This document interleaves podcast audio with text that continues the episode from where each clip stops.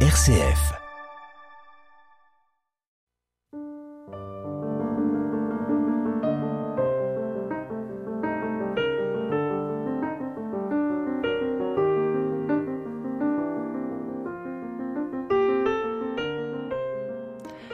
Une feuille qui tombe dans la nuit, est-ce un souvenir qui veut l'oubli? Une petite souffrance qu'on détache comme une fleur fanée Est-ce vraiment la preuve que le cœur s'apaise? La nuit protège de sa solitude les buissons et les arbres. Une unité, un équilibre se pose sur la vie endormie. La lumière douce et la nuit mêlée réconciliées veillent sur le jardin qui rêve. Ce sont les mots du philosophe Gaston Bachelard dans son livre Le droit de rêver, qui nous font comprendre qu'il est urgent de redonner aujourd'hui toute sa place au rêve, de nous accorder un droit de rêver. Pourquoi le rêve est-il essentiel pour nourrir, vivifier, rétablir notre vie intérieure? Comment retrouver une unité de notre vie? Comment le rêve, à la croisée de l'art, de la spiritualité et de la psychanalyse, peut-il éveiller notre sensibilité et notre intelligence, nous invitant à agir et à habiter le monde de manière renouvelée? Mon invité est Colette Combe, psychiatre, psychanalyste. Vous avez une formation philosophique, vous êtes également l'auteur de plusieurs ouvrages, en particulier Comprendre et soigner la boulimie, corps, mémoire et hypochondrie, vous avez une sensibilité artistique, spirituelle, qui s'exprime également par la pratique de la musique et par la réalisation d'icônes. Bonjour Colette Combe. Bonjour. Bienvenue dans Dialogue aujourd'hui. Euh, l'icône par la porte du rêve, art, psychanalyse et spiritualité, c'est le titre d'un ouvrage que vous avez euh, réalisé avec un couple d'artistes, Kaspars et Ruta Poikans. D'origine lettonne, ils sont l'auteur de nombreuses œuvres d'art sacré en France et dans le monde. Euh, en particulier, ils ont participé à la conception de la chapelle de l'Unité pour le Centre Marie de Nazareth. Euh, pourriez-vous nous dire comment est né ce livre et évoquer pour nous, euh, pour commencer, cette très belle rencontre avec ces deux artistes? Alors le point de départ est tout à fait le hasard. Euh, un jour de Pentecôte, où, étant avec une amie philosophe que je connaissais depuis très très longtemps, je parle de la Trinité en fait. C'était à côté de Villard-les-Dombes. Et elle, elle me dit qu'il y a un iconographe qui fait des icônes, et en particulier euh, celle de la Trinité de Roublev. Et voilà, la première rencontre s'est faite comme ça. Ensuite, euh, j'ai eu le désir d'apprendre à faire des icônes. Je suis allée voir pendant que Gaspard faisait, écrivait cette icône de la Trinité. Et puis quand j'ai commencé à travailler avec lui, on a vu dans un des premiers stages le film de Tarkovsky sur Andrei Rublev. Et euh, j'ai compris que la contemplation dans les moments de catastrophe, dans les moments très difficiles, c'est les moments de l'invasion euh, mongole et, et c'est c'est une ressource immense en fait que transformer en beauté euh, toutes nos émotions, euh, va les transfigurer. Et l'icône, en fait, c'est un travail de lecture des textes bibliques et évangéliques qui est médité très profondément, constamment pendant le travail d'écriture de l'icône. On dit écrire une icône, et ça part de l'écriture, en fait. Et ça transforme l'écriture en couleur, si on peut dire avec beaucoup de couches, et c'est ça qui m'a plu. C'est la même chose dans tout l'art de la peinture. La résonance de la lumière va dépendre de tout un tas de couches successives, comme notre vie en fait est faite de couches multiples. Et pour moi, en tant que psychanalyste, c'était très parlant on ne peut pas donc dissocier votre approche des icônes, de l'iconographie, euh, de celle de l'existence, de celle de la rencontre avec des, personnes, euh, de l'intériorité et de, la spiritualité donc qui est au cœur de votre vie, comme euh, dans votre travail de, de psychanalyste. Il y a peut-être un même centre de gravité. Cela implique une patience, euh, une écoute, euh, un temps long, une certaine épaisseur de la, de la durée. Comment cela est-il possible pour vous? Quel a été euh, ce cheminement? La longue patience, c'est quelque chose, je crois, que j'ai depuis toujours. Ayant étant né dans l'après-guerre mondiale et ayant vu dans mes yeux d'enfant les maisons détruites, encore par terre, et en ayant des rêves où il y avait plein de murs comme ça euh, bas, on peut dire, juste euh, les premières euh, couches. Et j'ai mon père étant ingénieur, puis ensuite universitaire, professeur d'université, je l'ai toujours entendu aimer la patience, aimer la patience pour transmettre, mais aussi avec cette idée qu'il a eue pendant son adolescence, pendant la guerre de 40, qu'il reconstruirait. Et la psychanalyse, c'est ça en fait. Quelqu'un vient assez abattu et dans les icônes, c'est un peu la même chose. C'est toujours un moment où l'être doute, où l'être euh, est déchiré et écrasé par quelque chose. Et, et il se reconstruit en se retournant, on peut dire. C'est-à-dire qu'il faut, se il faut renouveler sa vision. Dans l'analyse, c'est la même chose. De même, dans l'écoute du rêve, on a une première vision, puis on en reparle parce que ça revient à l'esprit plusieurs mois après, ou quelques semaines après, ou trois jours après, et on y voit autre chose. En ce sens-là, ça ressemble à la statuaire. On peut décrire, euh, Leibniz l'évoquait beaucoup, on, on peut décrire quelque chose d'un angle de vue, et si on se déplace, on décrit autre chose. Et même, on a peut-être même du mal à voir que c'est la même chose, puisqu'il faut le réunifier, le réassembler. Et voilà, l'analyse, c'est ça. Et un point commun aussi euh, que j'ai rencontré dans les icônes, dans cette patience, dans cette euh, ouverture à voir toujours différemment, c'est qu'il faut aller dans les détails. C'est pas, c'est pas de l'art abstrait, c'est un art très détaillé. La main, le visage. on apprend d'abord à faire un visage. Et donc, la dernière chose qu'on apprend dans le visage, c'est le regard. Parce que ça, c'est très difficile de fabriquer, comme c'est dans les icônes, un regard qui vous regarde, qui vient vers vous. Et dans le soin qui a occupé une bonne partie de mon temps au début de ma carrière médicale en endocrinologie, ben,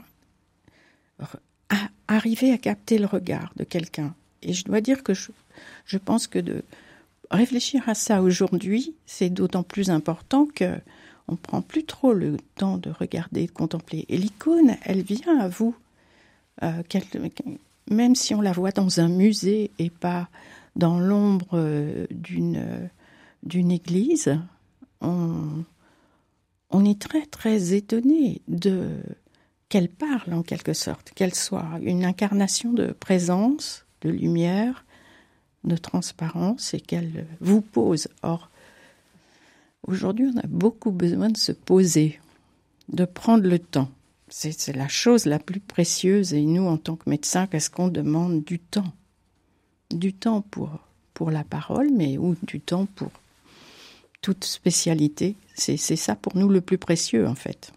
Alors la voix que vous avez privilégiée pour euh, nous ouvrir à cette profondeur du voir, mm. euh, c'est le rêve hein, dans, dans, cet ouvrage. Mm. Le rêve, on l'explore dans les arts, dans la littérature, dans le cinéma, euh, mais euh, on en parle assez peu, me semble-t-il, aujourd'hui dans le champ de la psychologie, dominé par d'autres approches. Or, dans la psychanalyse, le rêve tient une place importante. Pourriez-vous nous rappeler pourquoi euh, le rêve tient-il cette place, cette voie royale de l'inconscient, comme le disait Freud? Eh bien, parce que c'est une source de créativité. On, on, le sait, même des scientifiques disent j'ai trouvé la solution de ce que je cherchais pendant que je dormais en rêve. Einstein l'a dit.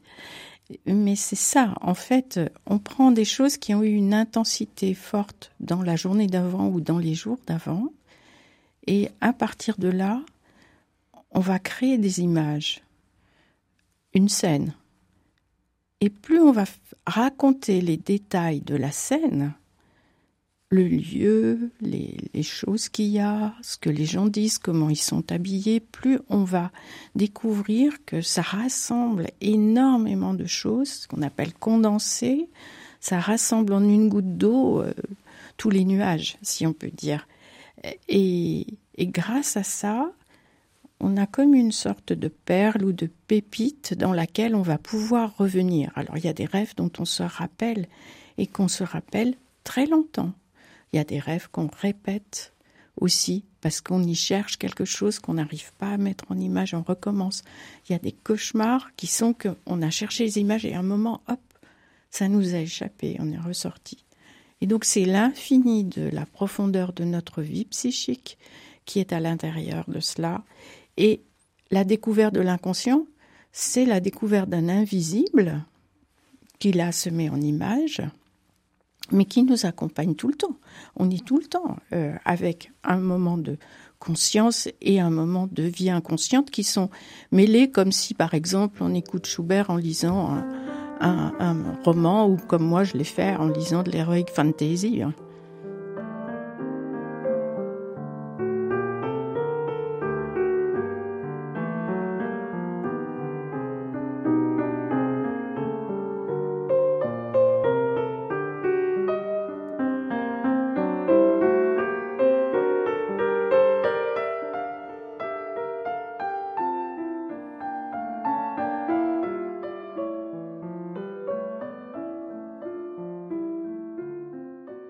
Dialogue, Sarah Brunel.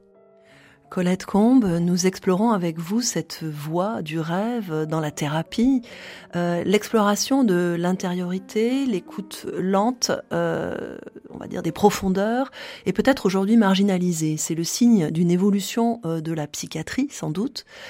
quel est votre votre diagnostic, c'est-à-dire où en est-on actuellement dans la psychiatrie? Est-ce que c'est symptomatique aussi de, de de l'état de la psychiatrie bah, aujourd'hui On est d'une certaine façon dans une transformation radicale au sens où on supprime le lien avec euh, tout ce qui a fait la découverte de la psychiatrie comme euh, espace euh, de questionnement sur l'humain et quand l'humain rompt, casse à une cassure et une fragilité, comment il pourrait retrouver son unité? Alors, dans la façon dont les choses vont vite et très vite aujourd'hui, on ne pense pas comme ça. On pense euh, numériser et on pense catégoriser. Alors l'histoire des catégories de ce qu'on a appelé le DSM, euh, les systèmes standards pour mettre tel symptôme, tel symptôme, ça s'est beaucoup accentué au point qu'on a inventé des maladies qui, moi, n'existaient pas euh, pendant toute une partie de ma pratique, ou des symptômes qui, qui n'étaient pas nommés en fait, puisque nous, on se servait assez peu de cette symptomatologie. Maintenant, on est arrivé au croisement avec les neurosciences à un stade où, euh, alors qu'il y a des croisements neurosciences et psychanalyse, passionnants, en particulier sur la question de l'inhibition, euh, ces, ces, capacités de nous limiter, de retenir les actions brutales, par exemple, ou de savoir euh, euh, aussi, par exemple, comme on sait faire euh, tailler un arbre, tailler un rosier pour qu'il donne de plus belles choses. C'est ça l'inhibition en nous. On taille quelque chose et après on portera fruit. Ces liens entre la conception, par exemple, de Berthoz, qui est un, neurophysiologiste, et, et, l'équipe d'Ariane Bazan à, Strasbourg, qui est psychanalyste, ça donne des fruits extrêmement intéressants. Moi, je m'intéresse aussi beaucoup dans les aspects neuro, du fait d'une neuroendocrinologie, mais aussi du fait du travail sur la mémoire. En particulier, des choses où on sait maintenant que c'est le même lieu, la même localisation neurologique dans l'hippocampe pour la mémoire du passé et ce qu'on appelle la mémoire du futur. Et actuellement, comme on coupe les traditions, et je reviens du coup à la psychiatrie à partir de là, on coupe la tradition, on coupe le futur. Donc on travaille dans l'instantané. L'instantané, qu'est-ce que ça peut être? Les centres d'expertise et le, diagnostic dans l'instant où c'est utile parce qu'on va voir tous les aspects biologiques, neurobiologiques, etc. Et on va voir les problèmes qu'on appelle neurodéveloppementaux. Euh, Alors ça implique aussi peut-être une évolution euh, du, de notre capacité à rêver et du contenu de, de nos rêves euh, face aux épreuves aussi, aux, aux inquiétudes euh, de, de, notre temps. la situation a changé, notamment depuis aussi la publication de votre ouvrage. Qu'en est-il du rêve aujourd'hui? De quoi rêve-t-on? Est-ce que vous, en tant que, que psychiatre et psychanalyste, vous voyez une évolution dans la manière que les hommes, du contenu de leurs rêves? Eh ben, de leur rapport au temps dans le rêve, comme vous l'évoquez. Oui, ce qui est particulier, c'est que on va peut-être moins rêver de l'intensité parce qu'on court tellement de l'intensité immédiate des 48 heures avant. On ne va pas forcément se servir de ça parce qu'il faut se, avoir une carapace, une sorte d'armure contre euh, tous les chocs euh, qui, qui nous touchent dans la journée. Mais bien sûr, il y a des ondes de choc. Les ondes de choc, vous avez beau être carapassonné, elles passent. Et l'homme, que fait-il à ce moment-là? Collectivement et individuellement, il va vers l'avenir. Et les rêves, rêvent de l'avenir aussi. D'autant que l'avenir, il n'est pas précis, il est complètement euh, confus ou pas et peut-être de plus en plus inquiétant. Euh, oui, d'un côté, il pourrait être très anxiogène, mais on sait aussi, et il y a quand même pas mal d'études là-dessus, euh, la, Berthoz, par exemple, a beaucoup travaillé, ou François Julien, ou comme philosophe, enfin, on réfléchit beaucoup à l'inattendu et à l'improbable, puisque beaucoup d'inventions et beaucoup de changements dans la civilisation, euh, moi, il y a une culture très classique. Euh, l'histoire euh, de la décadence romaine me fait penser à aujourd'hui, mais c'est là qu'est né, euh, par exemple, le courant du christianisme enfin une autre civilisation. On est donc dans un moment comme ça et les rêves sont marqués par ça. Les ondes de choc qu'on ne peut pas éliminer vont se travailler en bondissant vers un avenir et donc dans les rêves il y a de l'inattendu il y a de l'improbable. Et, donc, j'ai le sentiment que beaucoup de patients viennent, ou d'analysants viennent en disant Incroyable ce que j'ai rêvé. C'est, c'est pas, c'est pas pensable, c'est pas. Pourquoi j'ai rêvé ça? Et parce que, voilà, il y a une force, une ressource. Le rêve, c'est, c'est, c'est comme une plongée ressource. C'est un peu comme l'oiseau qui descend pour ressurgir. Hein. Ressource, ça vient du mot résurrection ou ressurgir, c'est repartir du bas et avec une, euh, en, allant chercher sa force dans le fond. Alors sur euh, euh, ce statut du rêve, j'évoquais au, début de l'émission la, réflexion de Gaston Bachelard sur le caractère nocturne, hein, sur cette face nocturne de, de l'activité humaine. Et on rêve la nuit. que dire de ce rapport du rêve à la nuit? Ah, c'est peut-être ben, l'invisible dialectique aussi. Oui, c'est l'invisible et puis c'est l'aube la nuit. Et c'est les réveils nocturnes aussi qu'on connaît enfant parce que justement on ressurgit du, du réveil, mais euh, tout l'art d'une thérapie, c'est justement d'aider quelqu'un à pouvoir poursuivre le rêve et à pas se réveiller, puisque le rêve sert aussi à ça, à bien dormir, à laisser le corps se détendre en, lui, en le rendant euh, réalisateur de cinéma, en quelque sorte. Le cinéma est très proche. Le, rêve est mouvement, comme la pensée inconsciente est constamment en mouvement, comme nos neurones sont constamment en train de créer des réseaux, se croiser et, et, et se transformer. Ça, la vie, c'est ça. La vie, c'est le mouvement. Eh bien, le rêve, c'est vraiment euh, le mouvement. Et plus on travaille sur les rêves, plus on va augmenter le territoire de l'inconscient et donc nos forces créatives, et plus on va euh, découvrir que nous avons chacun de façon unique un langage de rêve. Alors il s'appuie sur quoi?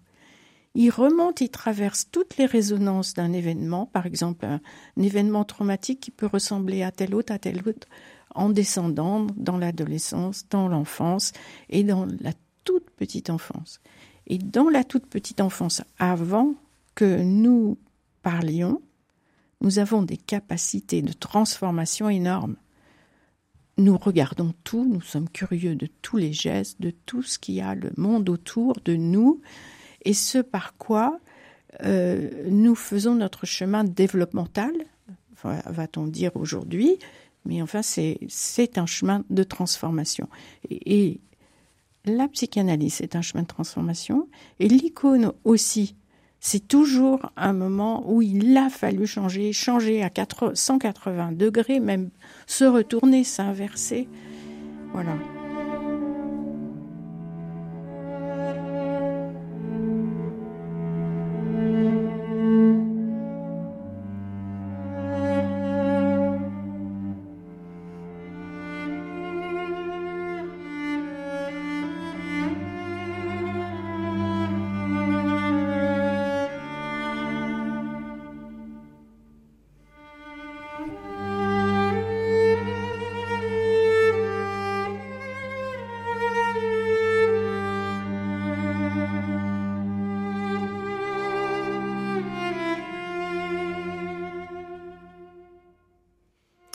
Colette Combe, le monde dans lequel nous vivons, c'est aussi un monde traversé par des peurs, on évoquait cette inquiétude de l'avenir, un monde aussi dans lequel les enfants et les adolescents souffrent aussi, s'enferment parfois dans les écrans, euh, un constat qui est partagé par un certain nombre de psychiatres et de psychologues qui tirent la sonnette d'alarme. Dans quel monde peuvent vivre nos enfants? Qu'est-ce qu'on fait aux enfants dans ce monde? Comment ben, vous? On s'en occupe très mal. Mais c'est pas dû à ceux qui s'en occupent, mais c'est qu'ils ne sont pas assez nombreux en présence avec les enfants dès la crèche actuellement. Euh, travailler avec euh, cinq enfants au lieu d'un, par exemple. Et c'est un peu comme aux urgences. Avant, soigner un patient puis un autre. Maintenant, aux urgences, on s'occupe de cinq à la fois, pratiquement. En tout cas, c'est ce qu'ils ont dit dans les premières crises d'alarme des urgences à Mulhouse en disant on est de moins en moins nombreux et du coup, on multiplie les tâches en même temps, parce qu'au lieu d'être cinq, on est un, et donc on s'occupe de cinq personnes, comme avant, on était cinq pour s'occuper d'un. Et les enfants, donc, euh, souffrent de ça, et d'un autre aspect qui est que la psychiatrie, maintenant, c'est l'école. Ah, c'est-à-dire que dans une classe, il va y avoir des, gens qui souffrent. Je, je reprends le mot de souffrance, c'est pas que des handicaps mais ça va être considéré comme des handicaps, mais dont on s'occupera peu. Parce que comment voulez-vous qu'un enseignant, euh, ça va de la maternelle au, collège, à la fin du collège, comment voulez-vous qu'un enseignant puisse, euh, avant on disait faire de l'éducatif en même temps que de l'enseignement, mais maintenant c'est aussi faire de la psychiatrie en même temps. Et il y a aussi euh, peut-être un signal d'alarme de, de, certains psychiatres face au pouvoir politique, qui, euh, aux responsables politiques. Oui, il vient d'y avoir euh, une lettre ouverte de Bernard Goltz, qui est un professeur de psychiatrie, chef de service, enfin qui a et qui est responsable de beaucoup de choses et psychanalyste aussi, qui, qui crie en disant Mais que fait notre société aux enfants et aux adolescents en les faisant vivre au quotidien dans des conditions? Alors lui dit pas, mais là c'est moi qui le dis, comme s'ils étaient à l'hôpital psychiatrique. Je dis ça parce que quand moi, en tant qu'interne, j'ai commencé à vivre dans ces circonstances où il y a des cris, des pleurs, des, des, des gens qui sont complètement défaits d'angoisse et d'anxiété et qui qui sont là. Et si je pense à une de mes petites filles, elle va dire ben, oui, enfin, il déchire nos cahiers, euh, il vient tirer la feuille, il gribouille dessus. Bon, les enfants, ils s'adaptent. Donc, ils disent, ben, le monde est comme ça, on fait comme ça. C'est pas, à la limite, ça les choque pas, puisque c'est depuis qu'ils sont tout petits. Mais ça leur donne peu d'espoir, en fait, de voir les adultes tout le temps débordés parce qu'ils ont trop à faire avec pas de moyens. Et la psychiatrie d'aujourd'hui n'a pas de moyens du tout, du tout, du tout. Il y a des services qui vont fonctionner sans médecin parce qu'il n'y en a pas. Euh, Alors c'est une, c'est effectivement une, une question de, de moyens, de dispositions institutionnelles aussi. Euh, et euh, dans votre travail, vous insistez aussi beaucoup sur sur l'attention, sur la disponibilité, sur laisser ou placer, on va dire, ce vécu, par exemple, difficile, douloureux dans le temps long, pour que on va dire une restauration puisse, une reconstruction puisse avoir lieu. Et je reviens à la question du rêve. On évoquait le rapport du rêve et de, de la nuit. en quel sens le rêve peut-il être, le travail sur le rêve peut-il être source de de vie? Pouvons-nous retrouver une unité? Quelle est sa dimension existentielle et même spirituelle profonde pour vous? Bah, Je pense que toute société a besoin de croire en elle et le rêve est un des moyens d'exprimer euh, ce qu'on désire. La source du rêve, en fait, c'est, la poussée d'un désir qui, qui se met en image. Et maintenant, dans les rêves, il y a les cauchemars, comme je disais, et moi, c'est une des choses qui m'a passionnée toute ma vie, d'arriver à comprendre les, les, les cauchemars. Et, euh, je peux penser comme ça un cauchemar. Euh, de pas arriver à se retourner, d'être sur le dos, un peu comme Kafka, d'être sur le dos, de comme pas dans pouvoir... la métamorphose de Kafka. Oui, oui, de pas pouvoir se retourner. Et comment on va chercher la ressource dans un rêve comme ça? Et donc là, moi, je sais que je l'ai ramené à un bébé la première fois qu'il veut se retourner qu'il cherche à se retourner, il va y arriver, quelle force c'est. Et en discutant avec elle, ben oui, elle pense qu'elle était dans l'effort de se retourner par rapport à une mauvaise orientation professionnelle peut-être, ou par rapport à des choses qu'elle voulait changer. Donc dans le rêve, il y a la ressource du changement toujours qui est là. Le, le changement, c'est migrer pour donner un exemple d'aujourd'hui, c'est immigrer, c'est se retourner, c'est pivoter, c'est changer d'angle. Cela vaut pour l'individu, pour terminer juste une petite question rapide, euh, pour l'individu, mais c'est aussi quelque chose qui a revivifié dans la civilisation elle-même, en quelques mots. Ouais. Complètement. C'est la source de l'art. Hein. Euh, vous évoquiez ce, cette importance des sources, effectivement, des traditions dans l'art, euh, dans la tradition de l'icône, comme dans, dans, la psychanalyse aussi. Oui, il n'y a pas de, de, de source plus profonde que cette nuit du, avec le, la création, la transformation de la pensée sous la forme d'images. Parce que les images, les métaphores, ça déplace énormément. Et c'est ça, en fait. Quand je dis migration, c'est ça. Merci, euh, merci infiniment, Colette Combe. Je rappelle le titre de l'ouvrage que vous avez publié avec Ruta et Caspar Poykans, L'icône par la porte du rêve, art, psychanalyse et spiritualité, paru aux éditions Nouvelle Cité. Nous vous retrouvons, Colette Combe, dans un deuxième volet de notre émission pour nous intéresser plus particulièrement à l'iconographie pour tisser dans notre vie intérieure art et spiritualité. Merci. Merci.